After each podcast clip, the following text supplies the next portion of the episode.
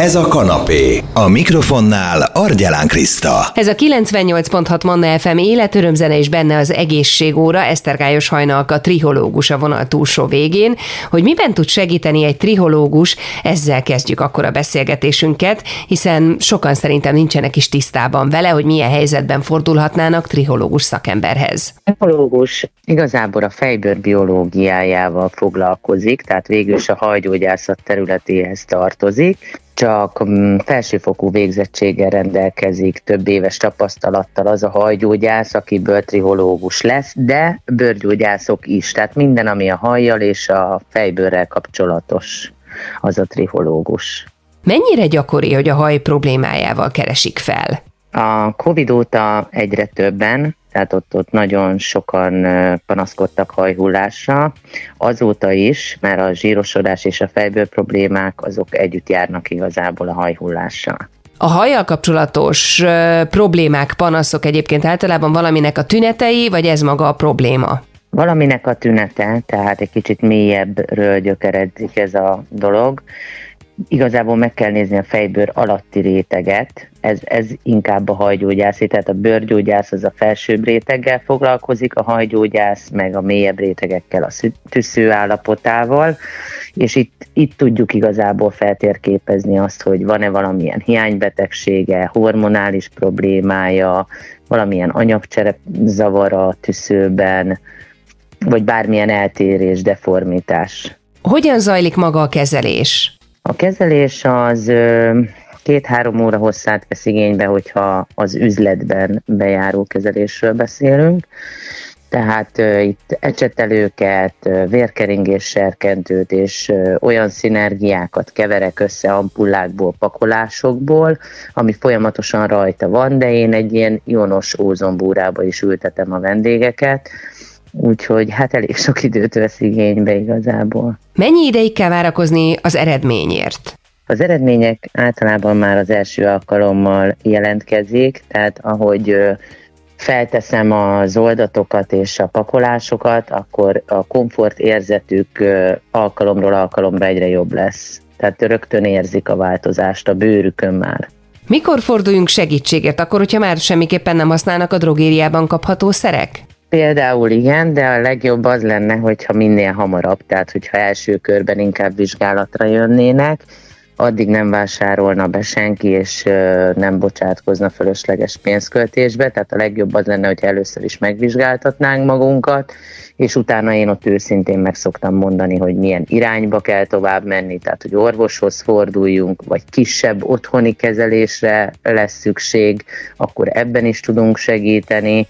Ha már egy kicsit a haj minősége, tartása romlik, változás van, kevesebb a hajunk, akkor szerintem rögtön. Nagyon szépen köszönöm Gályos Hajnalka, trihológus volt a beszélgető partnerem itt a Manna FM egészségórájában, és ez a beszélgetésünk is fellelhető lesz a Manna FM podcastján, akár itunes akár Spotify-on lehet majd keresni. Jó rádióhallgatást, köszönöm szépen, hogy együtt vagyunk, ez a 98.6 Manna FM életörömzene, és akkor a műfű lesz most terítéken, mert hogy papákos cégvezető a holland pázsittól a vonal túlsó végén, és elmondta már nekem Ákos, hogy egyre többen választják a műfüvet a pázsit helyett a kertjükbe. Mi lehet ennek az oka? Hát ugye a műfű burkolatok körülbelül egy ilyen tíz évvel ezelőtt kezdtek el Magyarországon is egy ilyen hódító utat bejárni.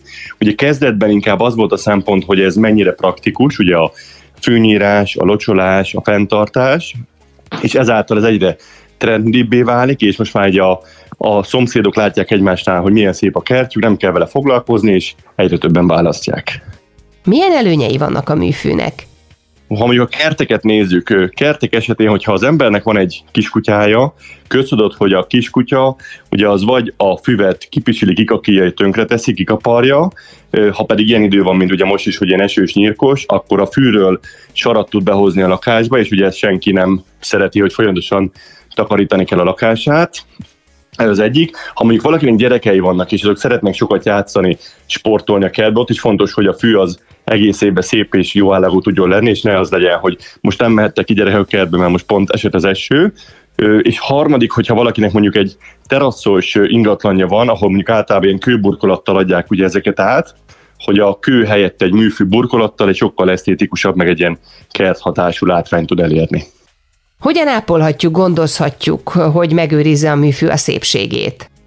Ugye a műfű gondozásmentes, ami annyit jelent, hogy nem kell nyírni, nem kell locsolni, nem kell műtrágyázni, vegyszerezni, vagyis ugye nem kell azokat a dolgokat adni neki, ugye, amit az igazi fű kíván, viszont ahhoz, hogy ez szép tudjon maradni, ezért, hogyha mondjuk ősszel hullanak a falevelek, vagy tavasszal, amikor ugye van ez a, a, a váltás ugye a levelekbe, akkor az egy ilyen műanyag gerebjével, vagy egy kis géppel könnyen össze lehet szedni, végülis inkább takarítási feladat van, hogy a, a műfőünk szép maradjon a kertbe, és nagyjából, hogyha mondjuk tavasszal elindul a szezon, és amikor az ember így elkezdi a kertet jobban használni, és mindent lemos, akkor esetleg egy mosás, egy ilyen nagy-nagy tavasziasítási mosást lehet neki adni, de nagyjából ennyibe kiismerül ennek a fenntartása, tisztítása. Egy csomó ember számára már fontos a környezetvédelem. Környezetvédelem és műfű kapcsolata, hogy jön össze ez a két dolog? A műfű és a környezetvédelem az egy ö, megosztó dolog, mert ugye sokan azt mondják, hogy ez műanyagból készül, viszont a másik párt, aki, aki támogatja ezt, a, ezt az új irányvonalat, ő azt mondja, hogy ugye, hogy egyrészt nem kell locsolni a füvet, és ugye egyre többet hallani arról, hogy az ivóvíz készletünk az egyre nagyobb érték, és főleg nyáron bizonyos országban, meg Magyarországon is előfordult, hogy lekapcsolták, úgyhogy nem kell az értékes ivóvizet kilocsolni a kertbe, ez egyik, ami a környezettudatosság irányába hat. Ugye nem használunk semmiféle energiát, áramot, hogy, hogy azt folyamatosan nyírjuk, meg, meg mindenféle dolgot csináljunk vele. Harmadrészt pedig nem kell ugye a műfüvet vegyszerezni, ugye a, a, a műtrágyába köztudott, hogy az tele van olyan anyaggal, ami ugye hosszú távon nem tesz jót a földnek, mert ugye teljesen kizsigereli, ugye ahhoz, hogy egy igazi fűnél egy szép látványt érjünk el, rövid távon nagyon nagy, nagy dózisú műtrágyákat kell adni neki, és ugye ez szintén nem a környezetvédelem és környezetbarát irányba mutat, úgyhogy végül se locsolni, se műtrágyázni, se energiát nem kell ráfordítani. Sportolásra is alkalmas lehet a műfű? Igen, vannak ugye kimondottan sportpályára fejlesztett füvek, ezeknél most lesz egy ilyen új trend, ugye, hogy ott, amiben ilyen gumidalálékot szólnak, hogy ezt most már próbálja az Európai Unió kivezetni, mert rájött, hogy az a beszórt anyag az nem annyira jó. Viszont, hogyha egy lakossági, otthoni kertnél nézünk sportpálya funkciót, akkor vannak olyan műpázsitok, amik ugye úgy néznek ki, mint az igazi fű, viszont jól pattan rajtuk a labda, jó olyan sűrű szövésűek, hogy, hogy ellenállnak a, az, hogy a kisgyerekek becsúsznak, vagy szerelik egymást, úgyhogy végig is vannak már olyan füvek, amik sportolási célra is megfelelnek, viszont szép kerti kinézetet mutatnak. Végezetül kiknek ajánlja a műfüvet Ákos? Ugye már az elején említettem, hogy olyan kert tulajdonosoknak, akiknek van háziállatuk, és olyan kutyájuk, akit szeretnek beengedni a lakásba, olyanoknak, akiknek van kisgyerekük, és a kisgyerek szereti egész sokat használni a kertet, olyanok, akiknek fontos a szabadidejük, és ugye nem akarják ezt a kényelmet feláldozni arra, hogy ugye mindig a kertbe dolgozzanak, és inkább a szabadidővel, ugye a mérték, inkább a saját komfortjukat fejlesztik, vagy pedig olyanoknak, ahol egyrészt olyan rosszak a talajviszonyok, hogy egyszerűen nem tudna megmaradni az igazi fű, mert vagy ez nagyon sziklás, vagy agyagos, és egyszerűen hiába dolgozik folyamatosan az ember, akkor sem tud egy szép környezetet elérni, vagy pedig még olyanokat is sokat hallunk, hogy hiába az ember megcsinálja szépen az ő füvecskéjét ö, nagyon esztétikusabb, viszont mert szomszéd nem ápolja, vagy a szomszédban ott egy, egy olyan terület van, ahol nincs is semmiféle gazdája, és onnan folyamatosan átfújja a gyommagvokat, és ugye a gyomot azt senki nem szereti, úgyhogy az is szóba jöhet, hogy akinek szomszédjában nincs senki, vagy rendezetlen, hogy ne legyen a saját kertje gazos. És még esetleg azok, akik szeretnek sokat utazni, és ugye amikor az utazik az ember, akkor ő mindig a kikapcsolódásra vágyik, és amikor hazajön, nem azzal akar szembesülni, hogy hogy ott, ott gondozni kell a kertet, és megjelentek egyre nagyobb számban a műfű használók között a nyaraló tulajdonosok, mert ugye a nyaralóban, amikor lemegy az ember pihenni, kikapcsolódni szeretne, nem pedig dolgozni. Nagyon szépen köszönöm. A műfű témáját jártuk körbe, hogy milyen esetekben lehet jó, hogyan tudunk vele spórolni, vagy akár még a környezetünket is óvni. Pap Ákos cégvezető a Holland Pázsittól volt a beszélgető partnerem itt a Manna FM-en. Jó rádióhallgatást, ez a 98.6 Manna FM életöröm zene. Jó lehet nyaralás céljából, de akár az idősek elhelyezésében is egy alternatíva lehet a mobilház. Mészáros Péter ügyvezető a Top Mobilház Kft-től a vonal túlsó végén. Péter, kezdjük azzal, hogy miért aktuális aktuális most, hogy mobilházról beszéljünk. Egyáltalán télen is lehet mobilházban élni? A világ több pontján az elmúlt 60 évben használják a mobilházakat nem csak nyaralási, hanem lakhatási célzattal is. Természetesen meg kell különböztetni a mobilházak között lakhatásra gyártott úgynevezett négy évszakos mobilházakat, és ugye három évszakosnak mondjuk azokat, amiket elsősorban nyaralásra, nyaralónak használnak. Ezeket is lehet használni télen, alkalomszerűen akár esetleg folyamatosan, viszont ezeknek mindenféleképpen drágább az energetikai költsége egy fűtési szezonban. Mely évszakban érdemes érdemes körülnézni a mobilházak piacán? Fura módon a mobilházaknak, főleg a használt mobilházaknak a piacán általában ilyenkor ősszel, télen, tavasszal nagyobb készletekből választható módon lehet a kedves ügyfeleknek válogatni, ugyanis ilyenkor van egy ilyen bőségesebb időszak. A nyár az egy olyan időszak, amikor egy kicsikét azért kevesebb típus, kevesebb darabszám elérhető belőlük. Tehát én kimondottan ezt az őszi-téli időszakot javaslom mobilház választás.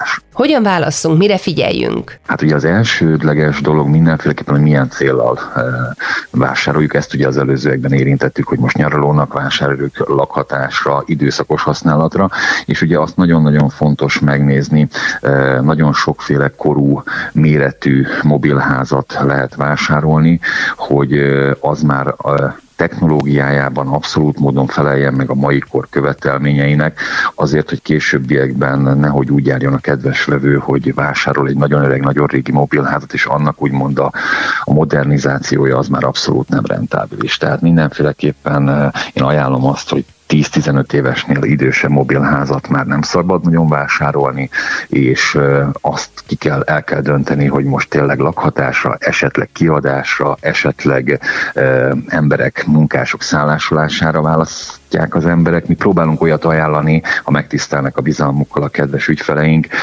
ami célra, célra törően az ügyfél, ügyfélnek a kérését és szándékát figyelembe véve ajánljuk ki a terméket, és általában azért tudunk ebben segíteni. Kicsit mesélsz nekünk arról, hogy kik azok, akik mobilházat választanak? A magánszemélyek mellett most már elég sok közület, gondolok itt önkormányzatokra, akik különböző kempingeiket, szálláshelyeiket bővítik, nagyobb gyárak, ahová vendégmunkások érkeznek, vagy esetleg állattartó telephelyek is, ahová nem tudnak másként megfelelő szállást biztosítani az oda költöző dolgozóknak, vásárolnak mobilházakat, és most már ügyfeleink között köszönhetjük a Nagykörösi Szafari Parkot, a Richterék Szafari Parkját, akik borzasztóan megújuló módon azon az elven vásároltak mobilházakat, hogy szeretnék az embereket még közelebb vinni, a családokat az állatokhoz, és hétvégente náluk tavasztól indulóan meg lehet látogatni őket úgy, hogy egy-két éjszakát ott tölt az ember bent a Szafari Parkban, és ez biztos, hogy új élményeket ad a gyerekeknek és a családoknak egyaránt. 样的。Nagyon szépen köszönöm Mészáros Péter, a Top Mobilház Kft. ügyvezetője volt az, aki a rendelkezésünkre állt, és elmondta, hogy bizony vannak már négy évszakos mobilházak is, vannak olyanok, amik nem igazán alkalmasak arra, hogy állandóan ott lakjunk, de azok is egyébként fűthetőek, úgyhogy ha valaki szívesen visszahallgatná, mert felkeltettük ezzel a témával az érdeklődését, akkor a Manna FM podcast felületén ezt megteheti, akár itunes akár Spotify-on. 98.6 Manna FM életörömzene teszünk most egy kicsikét az egészségünkért, itt az egész egészségórában Hollosi Tibor beszerzési igazgató ügyvezető helyettes, a Kométa 99 ZRT-től a beszélgető partnerem, só és adalékanyagmentes felvágottak, ez pedig a téma. Ugye azt mondják sokan, hogy 70%-ban az étkezés és csak 30%-ban befolyásolja a sport az egészségünk alakulását. Na de mégis mit tegyünk, Tibor, hogy egészségesebbek legyünk? Az egészséges szervezetnek és az egészséges életmódnak két fontos vele járója van. Az egyik ugye 70%-ban a megfelelő étkezés, és 30%-ban pedig a megfelelő sportaktivitásnak a rendszeressége. A, az étkezéssel kapcsolatban nekünk meggyőződésünk, hogy a, a kiegyensúlyozott táplálkozás az, az ideális, tehát a, a szénhidrát, a, a fehérje bevitel, a zöldség, a gyümölcsöknek a megfelelő arányát kell fenntartani. Mit tehet mindezért a húsipar? Egyrészt ugye a termékeinket csökkentettük a sótartalmát 25%-kal, másodszorban minden olyan allergén anyagot kimondtunk, mint például a szója, a glutén, a glutamát, a laktóz, a tejfehérje, és növeltük ezzel párhuzamosan a, a termékeinknek a hústartalmát, még azt is jóval meghaladóan, amit a Magyar Élelmiszerkönyv előír.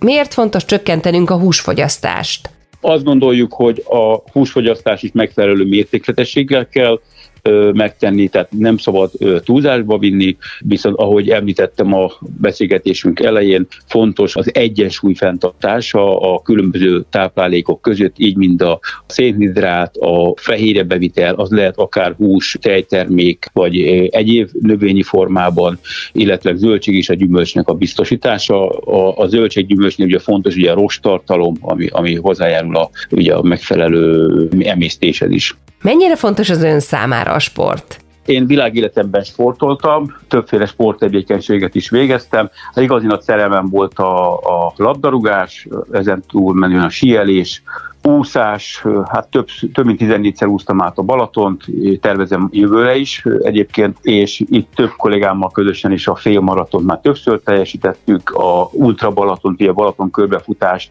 is több ízben teljesítettük. Ezen túlmenni a bicikli sportot jelentősen támogatjuk, akár profi szinten, akár amatőr szinten Magyarországon. Hogyan lehet például motiválni erre egy munkavállalót, egy munkatársat?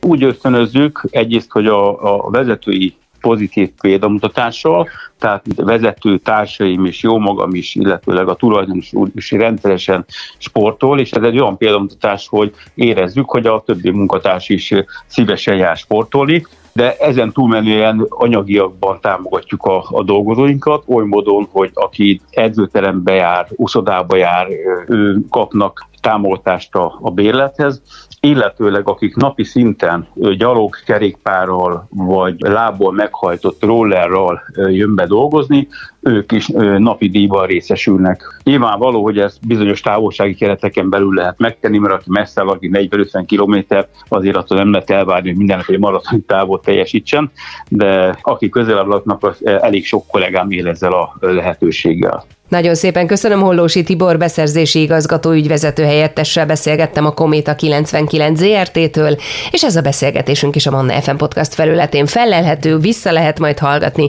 akár itunes akár Spotify-on. Manna, ez a kanapé, Argyelán Krisztával. FM.